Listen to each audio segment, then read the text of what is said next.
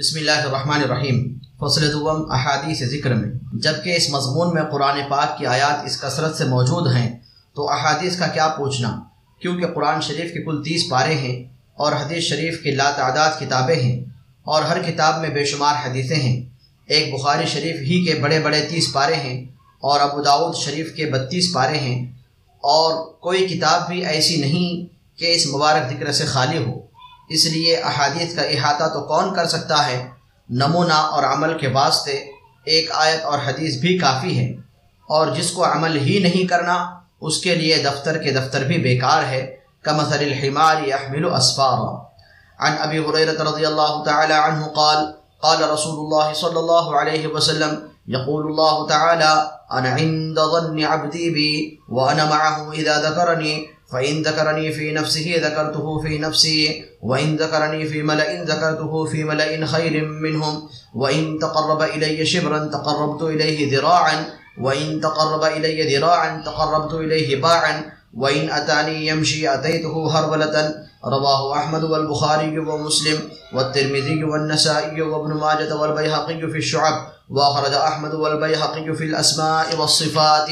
عن أنس بمعناه بلفظ يا ابن آدم إذا ذكرتني في نفسك الحديث. وفي الباب عن معاذ بن أنس عند الطبراني بإسناد حسن، وعن ابن عباس عند البزار بإسناد صحيح، والبيهقي وغيرهما، والبيهقي وغير والبيهقي وغيرهما. وعن أبي هريرة عند ابن ماجة وابن حبان وغيرهما بلفظ أنا مع عبدي إذا ذكرني وتحركت بي شفتاه، كما في الدور المنثور والترغيب للمنذري والمشكات مختصرا. وفيه برواية مسلم عن أبي عن أبي ذر بمعناه، وفي الاتحاف علقه البخاري عن أبي هريرة بصيغة الجزم، ورواه ابن حبان من حديث أبي الدرداء.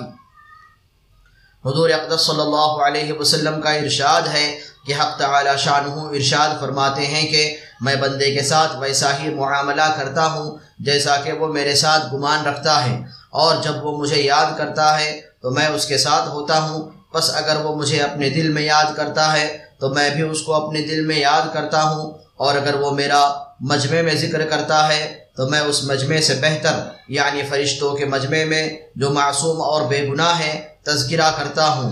اور اگر بندہ میری طرف ایک بالشت متوجہ ہوتا ہے، تو میں ایک ہاتھ اس کی طرف متوجہ ہوتا ہوں۔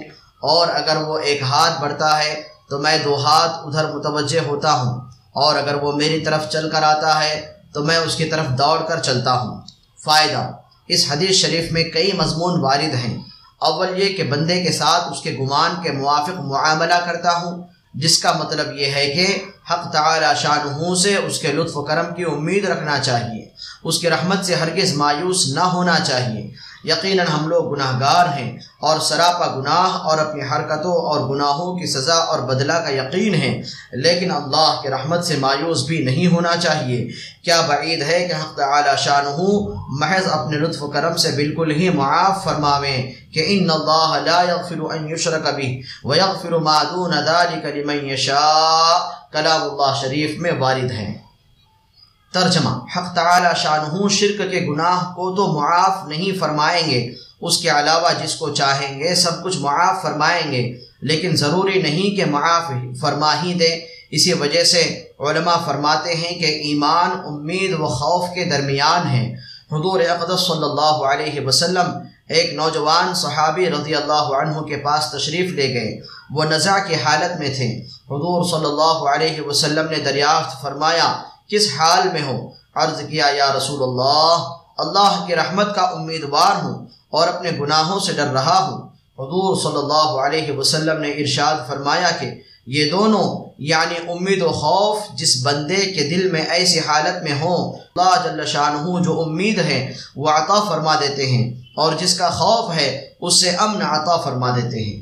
ایک حدیث میں آیا ہے کہ مومن اپنے گناہ کو ایسا سمجھتا ہے کہ گویا ایک پہاڑ کے نیچے بیٹھا ہے اور وہ پہاڑ اس پر گرنے لگا اور فاجر شخص گناہ کو ایسا سمجھتا ہے، گویا ایک مکھی بیٹھی تھی، اڑا دی یعنی ذرا پرواہ نہیں ہوتی۔ مقصود یہ ہے کہ گناہ کا خوف اس کے مناسب ہونا چاہیے اور رحمت کی امید اس کے مناسب۔ حضرت معاذ رضی اللہ تعالی عنہ تعاون میں شہید ہوئے۔ انتقال کے قریب زمانے میں بار بار غشی ہوتی تھی۔ جب افاقہ ہوتا تو فرماتے، یا اللہ، تجھے معلوم ہے کہ مجھ کو تجھ سے محبت ہے، تیری عزت کی قسم، تجھے یہ بات معلوم ہے۔ جب بالکل موت کا وقت قریب آ گیا تو فرمایا کہ، اے موت، تیرا آنا مبارک ہے۔ کیا ہی مبارک مہمان آیا، مگر فاقے کی حالت میں یہ مہمان آیا ہے۔ اس کے بعد فرمایا، اے اللہ، تجھے معلوم ہے کہ میں ہمیشہ تجھ سے ڈرتا رہا اور آج تیرا امیدوار ہوں۔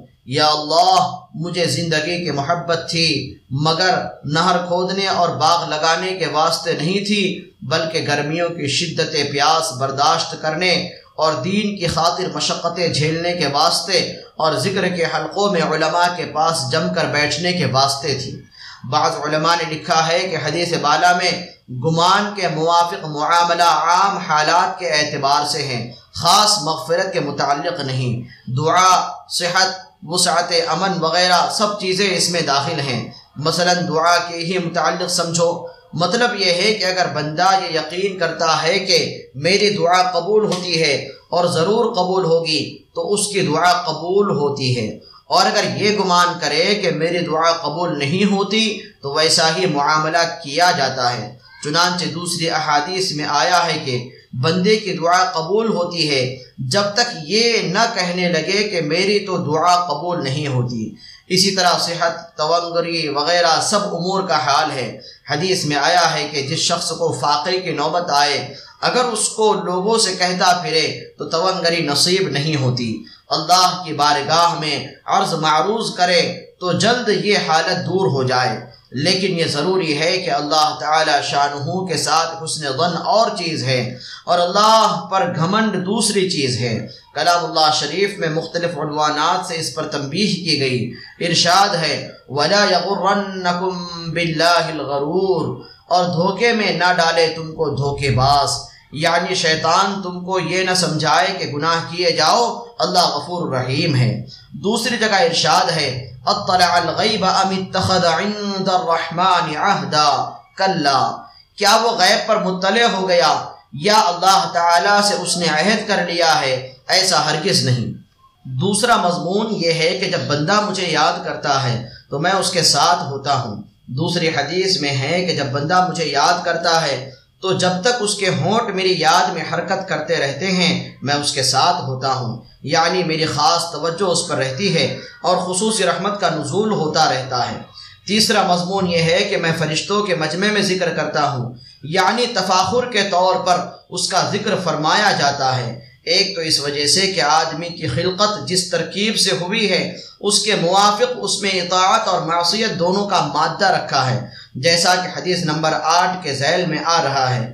اس حالت میں طاعت کا کرنا یقیناً تفاخر کا سبب ہے۔ دوسرے اس وجہ سے کہ فرشتوں نے ابتدائے خلقت کے وقت عرض کیا تھا۔ آپ ایسی مخلوق کو پیدا فرماتے ہیں جو دنیا میں خون ریزی اور فساد کرے گی، اور اس کی وجہ بھی وہی مادہ فساد کا ان میں ہونا ہے۔ بخلاف فرشتوں کے کہ ان میں یہ مادہ نہیں۔ اسی لیے انہوں نے عرض کیا تھا کہ تیری تسبیح و تقدیس ہم کرتے ہی ہیں۔ تیسرے، اس وجہ سے کہ انسان کی اطاعت، اس کی عبادت، فرشتوں کی عبادت سے اس وجہ سے بھی افضل ہے کہ انسان کی عبادت غیب کے ساتھ ہے اور فرشتوں کی عالم آخرت کے مشاہدے کے ساتھ ہے۔ اسی کی طرف اللہ پاک کے اس کلام میں اشارہ ہے کہ اگر وہ جنت و دوزخ کو دیکھ لیتے تو کیا ہوتا؟ ان وجوہ سے حق تعالی شانہ اپنے یاد کرنے والوں اور اپنی عبادت کرنے والوں کے کارنامے جتاتے ہیں۔ چوتھا مضمون حدیث میں یہ ہے کہ بندہ جس درجے میں حق تعالی شانہ کی طرف متوجہ ہوتا ہے، اس سے زیادہ توجہ اور لطف اللہ جل شانہ کی طرف سے اس بندے پر ہوتا ہے۔ یہی مطلب ہے قریب ہونے اور دوڑ کر چلنے کا کہ میرا لطف اور میری رحمت تیزی کے ساتھ اس کی طرف چلتی ہے۔ اب ہر شخص کو اختیار ہے کہ جس قدر رحمت و لطف الہی کو اپنی طرف متوجہ کرنا چاہتا ہے، اتنی ہی اپنی توجہ اللہ تعالی شانہ کی طرف بڑھائے۔ پانچویں بحث اس حدیث شریف میں یہ ہے کہ اس میں فرشتوں کی جماعت کو بہتر بتایا ہے ذکر کرنے والے شخص سے۔ حالانکہ یہ مشہور امر ہے کہ انسان اشرف المخلوقات ہے۔ اس کی وجہ تو ترجمے میں ظاہر کر دی گئی کہ ان کا بہتر ہونا ایک خاص حیثیت سے ہے کہ وہ معصوم ہیں۔ ان سے گناہ ہو ہی نہیں سکتا۔ دوسری وجہ یہ ہے کہ بے اعتبار اکثر افراد کے ہیں کہ اکثر افراد فرشتوں کے اکثر آدمیوں بلکہ اکثر مومنوں سے افضل ہیں۔ گو خاص مومن جیسے انبیاء علیہ السلام سارے ہی فرشتوں سے افضل ہیں۔ اس کے علاوہ اور بھی وجوہ ہیں جن میں بحث طویل ہے۔